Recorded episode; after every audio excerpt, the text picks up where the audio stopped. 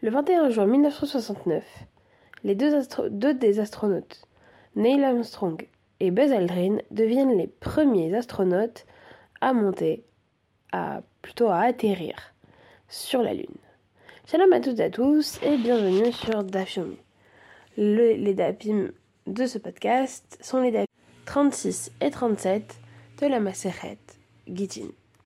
Le thème entre guillemets général de ce podcast, c'est lorsque lorsqu'arriver quelque part donne un donne un pouvoir, un pouvoir qui peut se traduire par une victoire ou encore par des responsabilités, et eh bien a des conséquences sur d'autres domaines qui sont finalement en dehors de cette arrivée.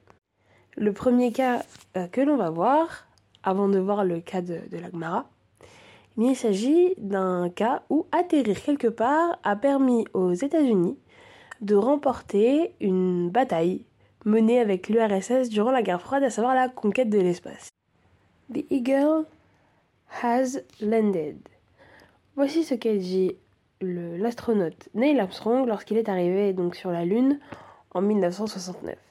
Ces quelques mots sont prononcés après qu'il soit arrivé sur la, la Lune et marquent une victoire des États-Unis. Cette mission est le fruit de la mission appelée Apollo onze, qui est la onzième mission, qui porte euh, ce nom-là. Et elle a été organisée donc par le, le président américain John Fitzgerald Kennedy afin de faire mieux que l'U R S S. En effet, opa- un peu auparavant, l'U R S S a envoyé le premier homme dans l'espace, à savoir Yuri Gagarin.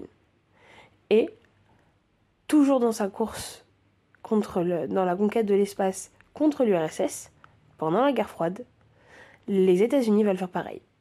John Fitzgerald Kennedy décide de faire mieux, encore mieux que, que le, l'U R S S, et décide de travailler pour envoyer des hommes sur la Lune. Cette mission Apollo onze était constituée de trois astronautes.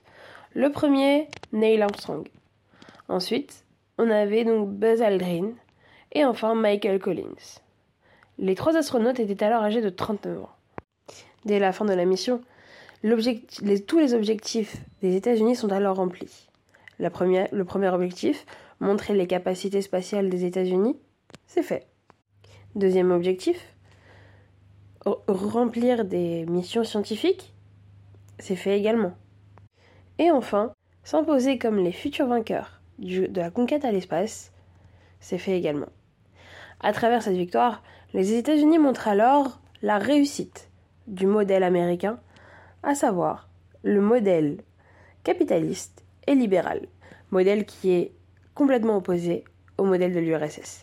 Le succès est tel que les trois astronautes étant arrivés sur la Lune euh, font une tournée de vingt-trois pays différents, donc dans vingt-trois pays différents, et ça reste un échec cuisant pour l'Union soviétique, qui avait d'ailleurs un projet d'amener des astronautes sur la Lune, et ce projet va être annulé peu après. Tout ce qu'ils vont faire, c'est envoyer finalement des robots sur le sol lunaire. Le fait d'atterrir sur la Lune, le fait que Neil Armstrong soit arrivé sur la Lune, et Aldrin également, a permis aux États-Unis non seulement de remporter la conquête spatiale euh, initiée avec le, les, l'U R S S, mais également à donner des responsabilités, entre guillemets, de représentation auprès du monde entier.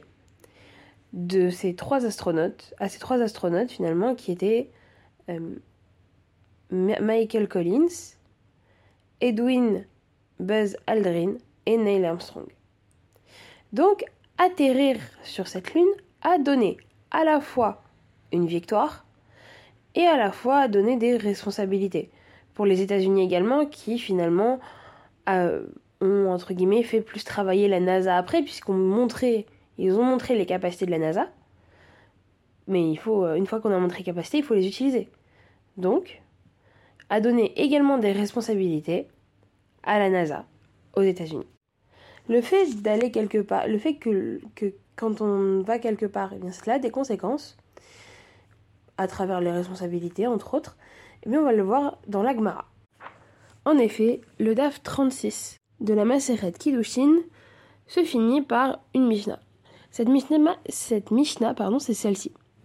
Tout commandement qui dépend de la terre ne s'applique que dans la terre d'Israël. Et tout commandement qui ne dépend pas de la terre s'applique aussi bien dans la terre d'Israël qu'à l'extérieur d'Israël. Sauf le commandement de la Orla et celui des Kilaïm qui dépendent de la terre et qui pourtant s'appliquent même en dehors de la terre d'Israël.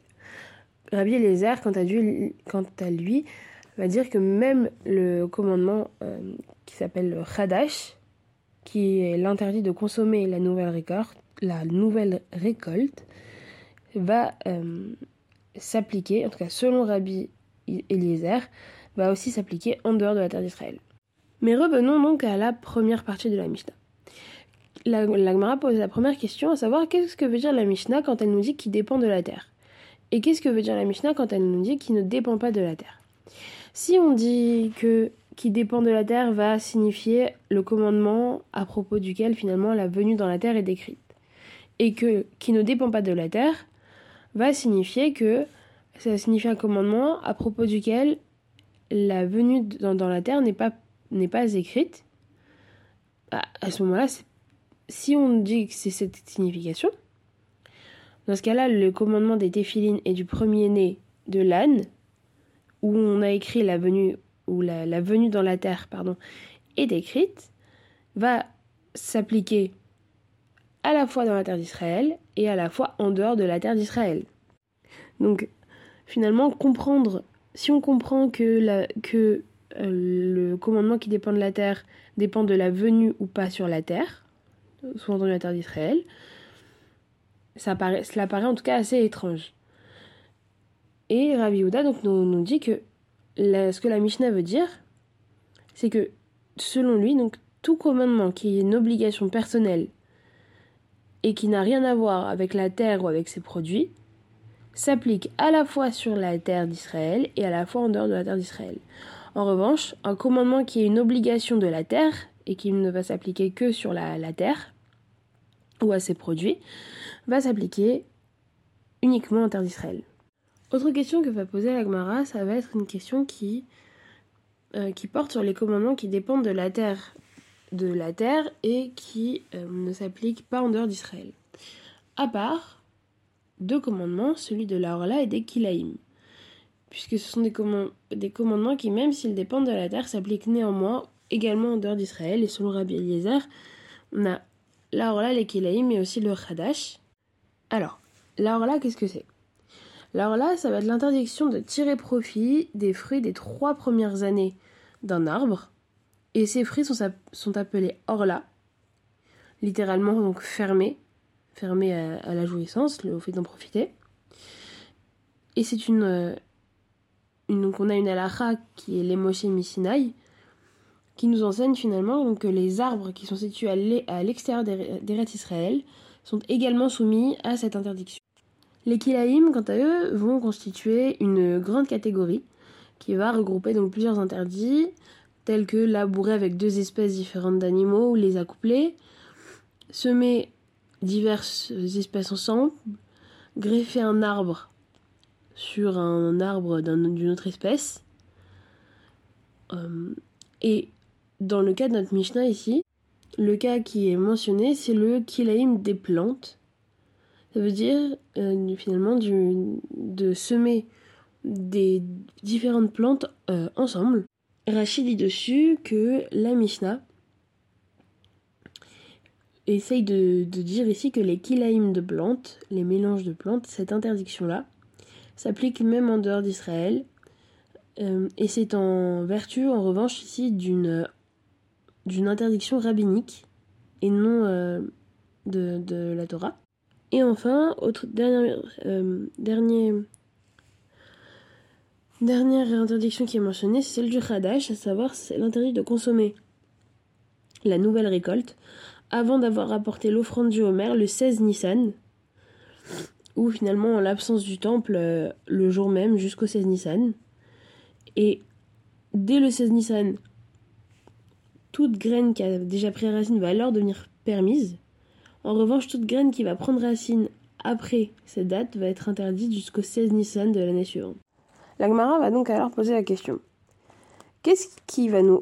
Qu'est-ce qui oppose ici le Tanakama, l'opinion du Tanakama, l'opinion majoritaire, à celle de Rabbi Eliezer? Est-ce que Rabbi Eliezer finalement s'oppose au Tanakama pour être plus indulgent? Ou alors est-ce qu'il s'oppose à lui pour être encore plus rigoureux? La Gemara va alors envisager deux interprétations possibles de l'opinion du Tanakama de notre Mishnah qui concerne le Hadash.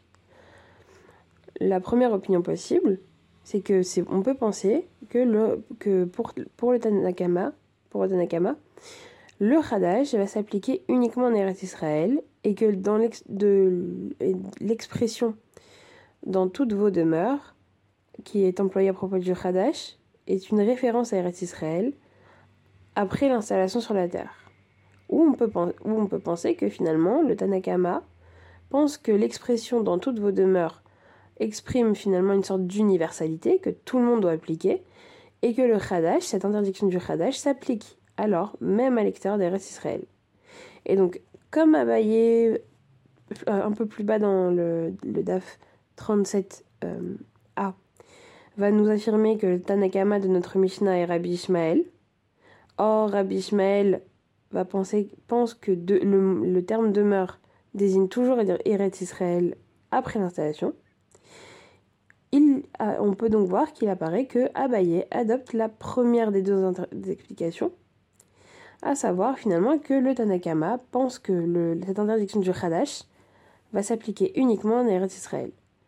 Conséquence, Rabbi Eliezer qui s'oppose au Tanakama adopte l'opinion la plus stricte selon laquelle le Hadash, comme la Orla et les Kilaïm, vont faire exception à la règle et donc le Hadash va s'appliquer également euh, comme interdiction en dehors de la terre d'Eretz Israël.